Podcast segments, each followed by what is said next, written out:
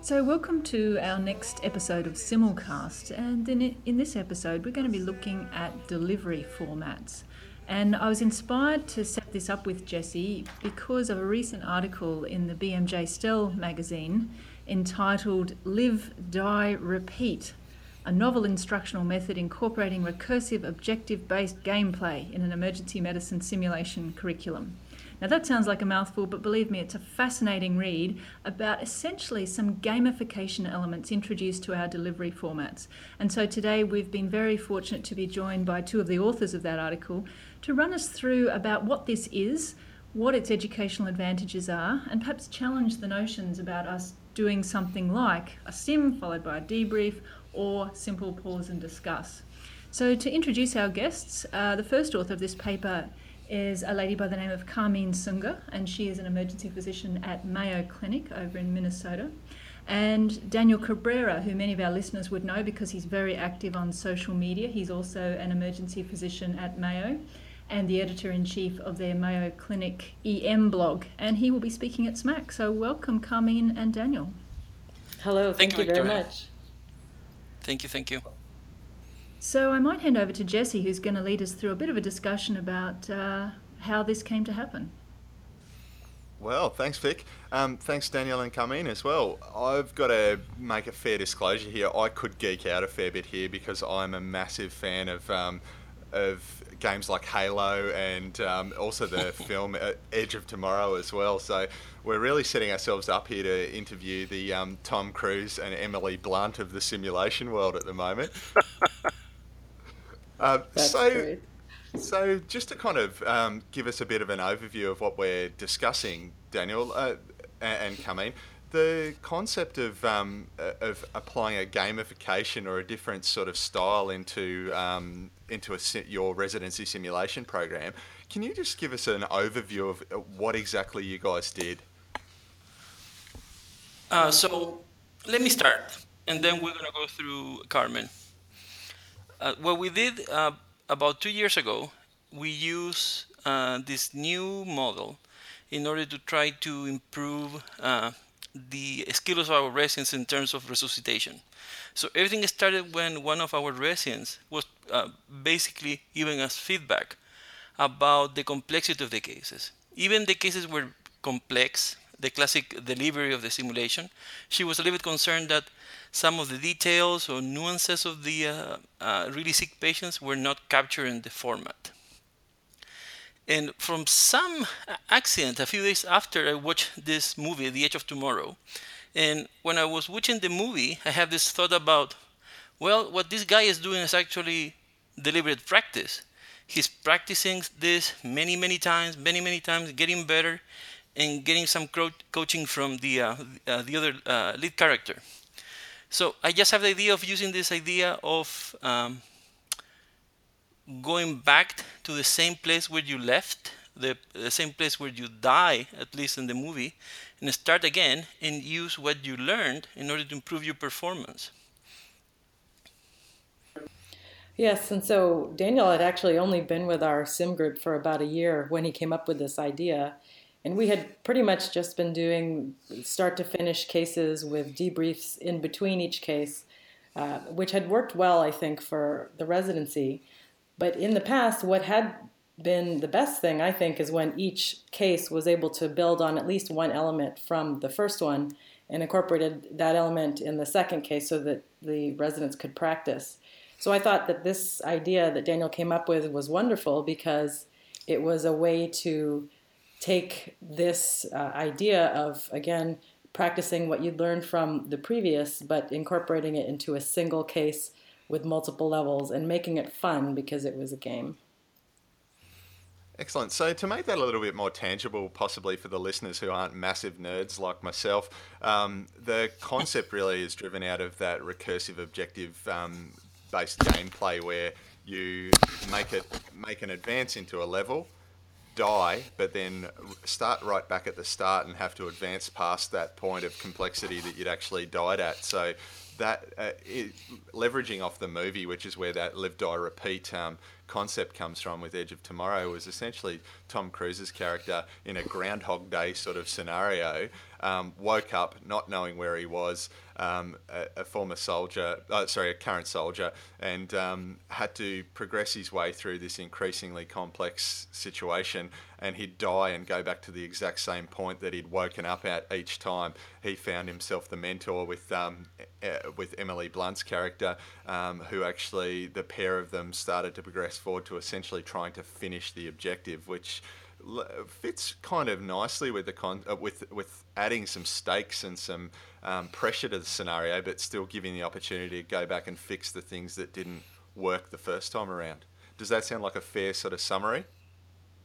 Absolutely, that's a, the perfect summary. So each level or each um, scenario have a critical task that needs to be achieved, and either the learner will achieve the task or will fail the task and using the game uh, sort of paradigm, what we told them is you uh, your game over in case they didn't achieve the task, or the game was uh, stop or pause just to debrief after uh, the critical action uh, was met.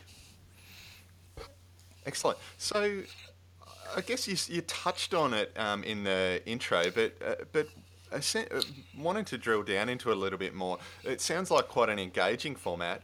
Um, but from an educational point of view, what's what's your rationale for using that format? Is it linked to any sort of educational theory or underpinned by a particular concept that you wanted to discuss? Oh, definitely. you know, Daniel mentioned it, and I think Victoria as well. The idea of deliberate practice. You can only be able to improve upon your performance if you know the the correct performance. And so, some of the residents had mentioned in past simulations that it was nice to be able to debrief and say, well, this is actually the action that you should have done in the case. But then afterward, if you're moving on to a whole new set of scenarios, then you don't ever get a chance to practice it yourself. And so the idea of if you did not complete the objective in one level, and you stop and debrief and tell everyone exactly what actions were expected, and then going back into the game, rewinding, if you will, allowing the residents to be able to then practice again, it, it helps them to master the task. And um, it was really something that the residents commented on afterward that, that they were able to um, benefit from. The other two things uh, that I believe are important for this format are number one, flow, and number two, gamification, obviously. In terms of flow, I think it's very important uh, for the residents to try to practice or at least visualize themselves. And this is something that uh, you, Jesse, know way more than I do. Uh, in this thin line between the stress of the situation and uh, the the, you know, when a situation is really bored or you're disengaged, this very thin line of an optimal uh, performance and an optimal psychological experience. And the second thing is the gamification part. And here I have a little bit of uh, a pet peeve or agenda. Uh, my problem with gamification in medical education is, is typically lame. And the first rule of a good game is it cannot be lame many of the uh, uh, gamified medical education I've seen is quite boring. Doesn't create a myth, doesn't create identity of the player. And that's one of the things that I thought was important using this idea of the uh, live die repeat and giving them the uh, visual context of the edge of tomorrow. Try to create a sort of uh, engagement and try to give them the idea of what uh, a player looks like in this universe. Yeah, that's that's excellent. That's really interesting. Um, the uh, as you're saying, yeah, that that emotional activation of the learners of getting that in the right place, and I, I think knowing that there's increasingly difficult stakes. My experience in um, sort of the scenario debrief retry scenario have been a bit stilted in that um, my a lot of them have been observed in um, things like anesthetic cases where essentially they're debriefed and then go in and just do the exact same scenario to the exact same endpoint. So there's not actually a, an increasing stakes for the next phase of the scenario. So I find that really really interesting.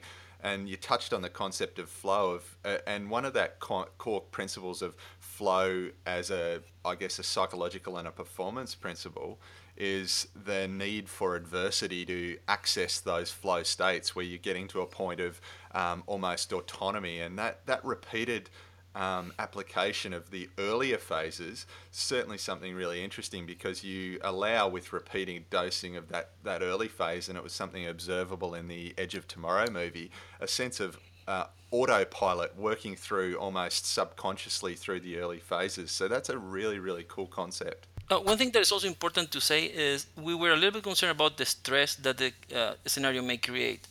The very first time we did this was a, uh, a case of respiratory failure that the patient uh, ends up dying regardless what you do.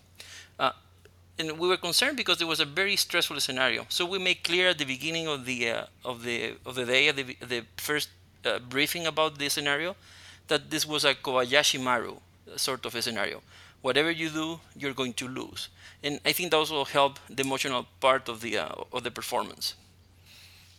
Don't forget the Kobayashi Maru. You can cheat and then win. like life in general. That's right for the Star Trek fans out there. yeah, so that kind of gets us into a nice spot. Um, you've you've touched on, I guess, uh, really laying down the principles of psychological safety and making what is going to be largely quite an unpredictable experience for the participants and the faculty to that degree, the first few times you ran this, um, as predictable as possible um, to allow them to, I guess, buy in and sign on to that fiction contract with it. What, so that segues us pretty nicely to talking about you've developed the scenario. Take us through essentially how you prepared the participants in a bit more of a concrete description and um, almost kind of run us through a, a, bit of a verbal simulation of what that scenario look and looks and felt like. So the very first time we did this, and the subsequent times we have done it, we have used really ill, uh, really sick patients. Uh, with the idea of a patient that can deteriorate and you know situation can happen with any sort of intervention. Uh, the first time was a um, respiratory failure. The second time was um, uh, electric storm, basically ventricular tachycardia. The third time was a pregnancy that everything goes south, and a few other scenarios. So just to put it in more concrete terms, uh, the first scenario was a patient that uh, comes to the emergency department uh, with severe respiratory stress. And the critical action at that time is recognition of the, the respiratory stress and also being aggressive with ventilation even with BiPAP. So you go through that level. The second level in, uh, th- that day was that the patient develops uh, pneumothorax because of the BiPAP. And we would like to discuss complications of positive pressure. And the critical action is they need to recognize the uh, pneumothorax as fast as they can and perform either a needle decompressor or a finger thoracostomy. Uh, when once they go through that level, level three, is uh, the patient develops uh, acute right-sided heart failure. And the, and the critical action is, of course, recognition, uh, use of IV fluids, and vasopressors. After that, level four for that case uh, the, is the diagnosis of what's going on. And we try to uh, push them to diagnose a massive pulmonary embolism using a bedside echo. Of course, if the patient goes to CT, as you may suspect, the patient will die in CT. So they need to diagnose the massive PE with echo and act upon. Level 5, uh, once the uh, massive pulmonary embolism was diagnosed, is the use of uh, thrombolysis. This patient has an obvious uh, massive PE, so needs to be thrombolized. If they try to uh, admit to an ICU before doing the right action, or they try to delay the thrombolysis, patient uh, dies and the game is over.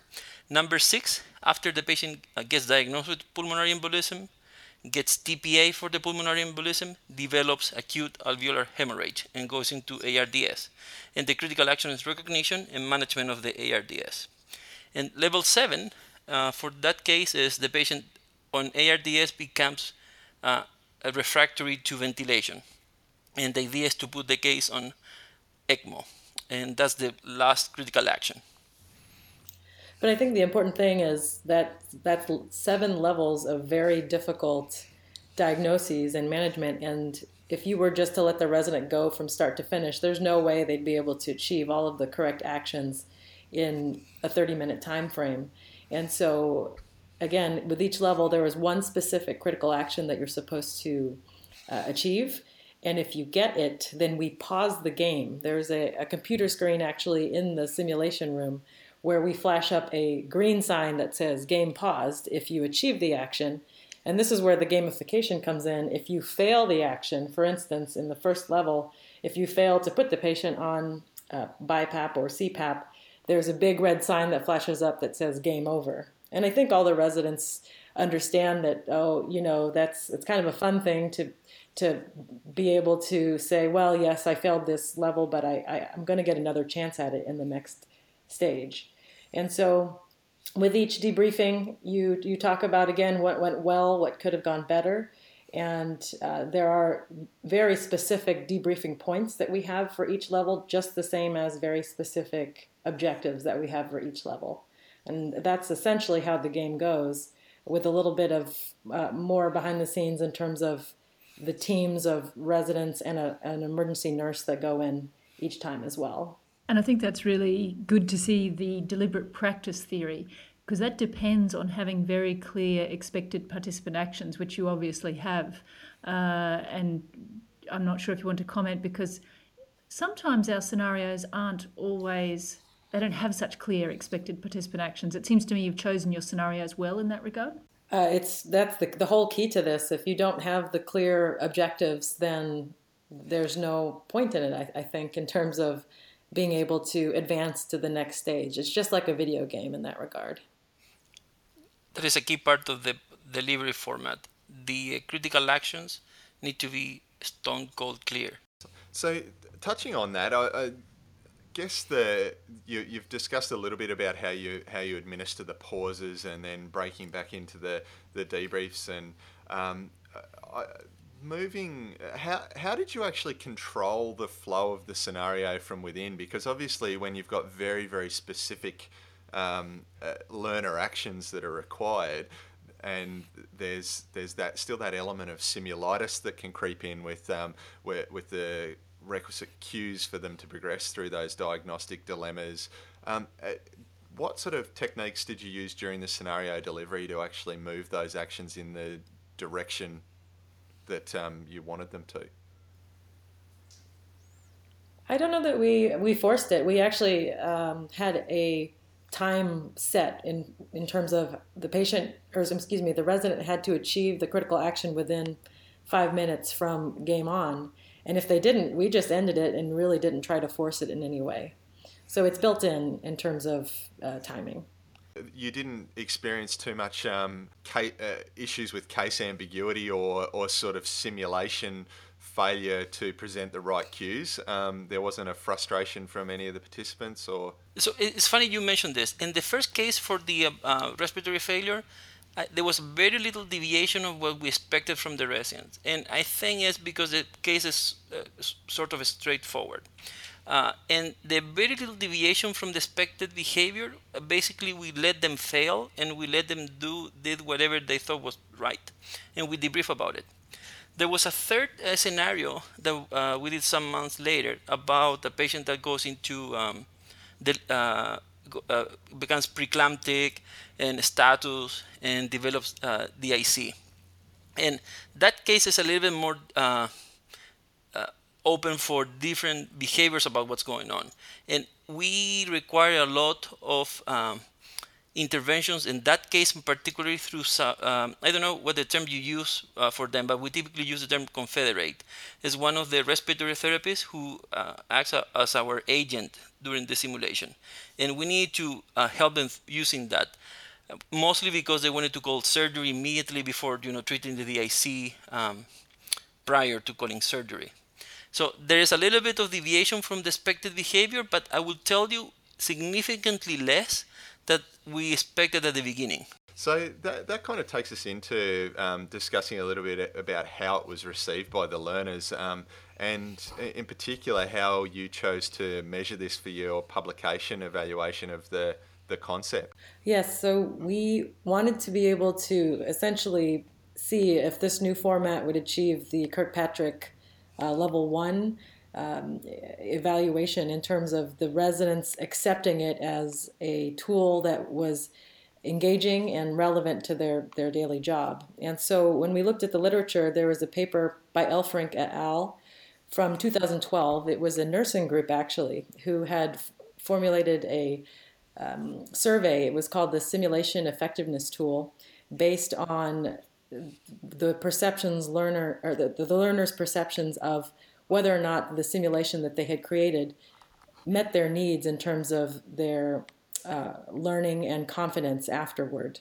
And so we took the paper that uh, Elfrink wrote and the simulated a simulation effectiveness tool that they came up with and we tweaked it just a tiny bit because again this was for nursing students and we just made the language uh, relevant to physicians and used that exactly for the evaluation and all of the uh, domains there are 13 all of them were met with overwhelmingly positive responses um, there were 17 residents out of the 20 who actually answered the survey, and only one of them out of all of the domains disagreed that, that, that the simulation was effective. And so we, we felt it was a, a great response. And we've had great buy in. We have many residents who say they only want to do live, die, repeat from now on in simulation. There Are three key pieces of advice that you could give to uh, other simulation educators that are interested in trialing this sort of format? Um, I, I will repeat what we said a few minutes before you need to have a really clear understanding of the overall narrative of the case, and you need to be completely sure about each critical action. I think that will be number one. Well, I would say number two, you really have to let the residents know it's a safe environment and that the cases are going to get progressively harder and harder, and there's absolutely no win, way to win the game, and so that the patient's going to deteriorate no matter what you do, and that's going to uh, make them feel a little bit more at ease given the new format. The third point I will say is has to do with the uh, debriefing. Um, these are relatively short debriefings after each uh, level. Uh, we typically do at least in, in, our program after after the cases a relatively long uh, debriefing about 30 minutes. So these debriefings, because we have uh, sometimes about 10 times uh, uh, 10 instances of doing the debriefing needs to be relatively short. So you need to be able to provide a safe environment. You need able to uh, identify what the problems were, and you need to able to discuss the case, and also provide feedback for the uh, positive actions in a relatively short period of time. So you need to prepare your debriefing, and you need to be prepared for your debriefing uh, quite well. So we might actually uh, flip it a little bit and see how, how your experiences of um, trialing the live, die, repeat format have gone, Vic. Yeah, thanks, Jesse. As I said, I was so impressed reading this article, not only because I'm also a fan of science fiction films and gamification, but because it made so much sense. And in reading it, I was thinking about our student simulations, and in particular, this idea about getting a chance to redo something that might not have gone perfectly because I assume similar to Daniel and Kharmene, in our student simulations, we would do a scenario that would go for 15 odd minutes. We'd do a debrief for 20 or 25 minutes. And of course, we would bring out all these lovely ideas about things they could do to improve.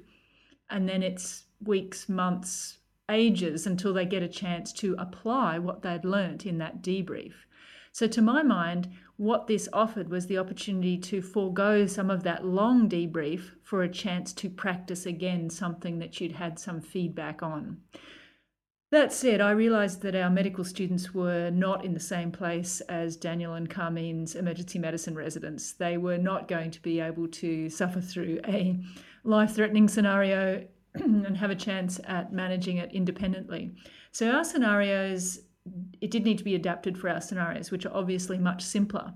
But I hope I sort of took the lessons about thinking about the expected participant actions, but turned them into simple things like receives the handover appropriately, applies oxygen when a patient has hypoxia, provides analgesia when a patient needs pain relief. So it forced me to be really clear on what those participant actions were, but obviously they were a whole degree down from the descriptions that Daniel and Kharmene had made. So, that said, just for people who are interested in trying new ideas, uh, the generosity of authors like Daniel is a legend. I wrote to him and said, This seems great. I'm thinking of doing for my medical students. Can you tell me a bit more about what you actually do? And that was, he was very generous with his advice about how they'd use the stop go ideas, looking through the structure of the scenarios. So, I rewrote a couple of our scenarios that we'd used for our final year students into this format with a best guess at where I thought those pauses were going to be. So, an example scenario that we've got is someone who presents with shortness of breath, and probably the diagnosis uh, is a, a heart failure, and but it takes a little while for the students to get there. And literally, the first phase is walk in, receive the handover, communicate with the patient, recognize hypoxia, and administer oxygen. And we will often pause our scenario after that and really just see if people have had a good job of that initial phase of patient and nursing staff interaction, as well as providing initial empiric treatments. So, we prepared our learners by telling them a little bit about what it was going to be like. We suggested also that they watch The Edge of Tomorrow, just as Daniel did. And we also prepared our faculty by explaining how it was going to happen, and in particular, our simulated patients, because we use SPs as our patients in these scenarios. I, of course, had to go first because if this was going to crash and burn, it was going to be my responsibility. Uh, and in fact, what we did the first time round is we actually made a video of my approach to the flow and debriefing of it to share with other faculty as they thought about how they were going to translate their usual debriefing approach to this idea about pause and potentially go back and rewind. We take an option about whether we feel like we want to go back a stage or whether we feel like, yep, we did that, was pretty good, let's just keep going from here. But we would often pause about four or five times during our 45 minute total time to have a short debrief and then either go back and redo or continue the scenario from where it was. So we haven't done a formal measurement yet, but uh, we've certainly had really good feedback from our students. They do still do things in the other format in some of their other sims. I don't know that I would be in a race to say it's um, all extremely much better and we'll do it all like that, but I think it's a really valuable format. And I personally think that chance to have another go after getting some feedback on initial actions is a really valuable thing for the students. So we've certainly found it useful and I'm so glad that Daniel and Kharmene wrote it up. Well, I'm I'm really glad that you tried it with medical students because as we wrote in the paper, we it seems to work for emergency medicine residents, but we have no idea what it's going to be like for other types of learners, and whether or not this type of uh, format even works for non-emergent conditions. And so I think you're going to be answering some of those questions for us. Hopefully, you'll you'll share with us the results of the assessment.